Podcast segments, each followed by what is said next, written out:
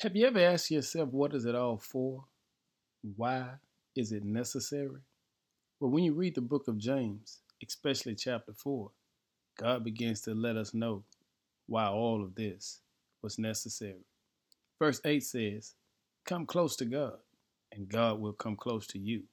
Wash your hands, you sinners. Purify your hearts, for your loyalty is divided between God and the world. Here it is, saints as plain as can be, God wants to be close to humanity. He wants humanity to be a walking representation of what it looks like to voluntarily choose to be close to Him.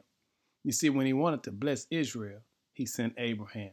When He wanted to lead Israel, He sent Moses.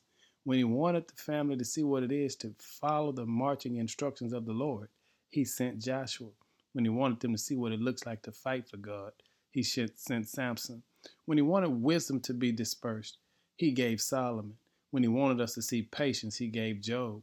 When he wanted us to have vision, he gave Isaiah. When he wanted us to have burning fire from within, he sent Jeremiah. When he wanted us to learn how to pray, he gave us John. When he wanted us to have music, he gave us David. But when he wanted to show the world what it looks like to be close to him, he sent you and I and listen at his process. It's simple. Just wash your hands and purify your hearts. Make sure that your loyalty is not divided. And today I encourage you to search your heart and wash your hands of anything that's not pleasing to God. It is that simple. God wants to be close to you. And so James makes it clear come close to God, and God will come close to you.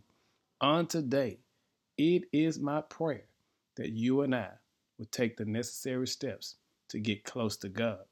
That was his purpose. That was his plan.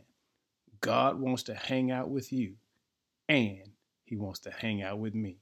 So today I challenge you wash your hands and purify your hearts and go ahead and let God display his plan of salvation in your life. In Jesus' name, amen.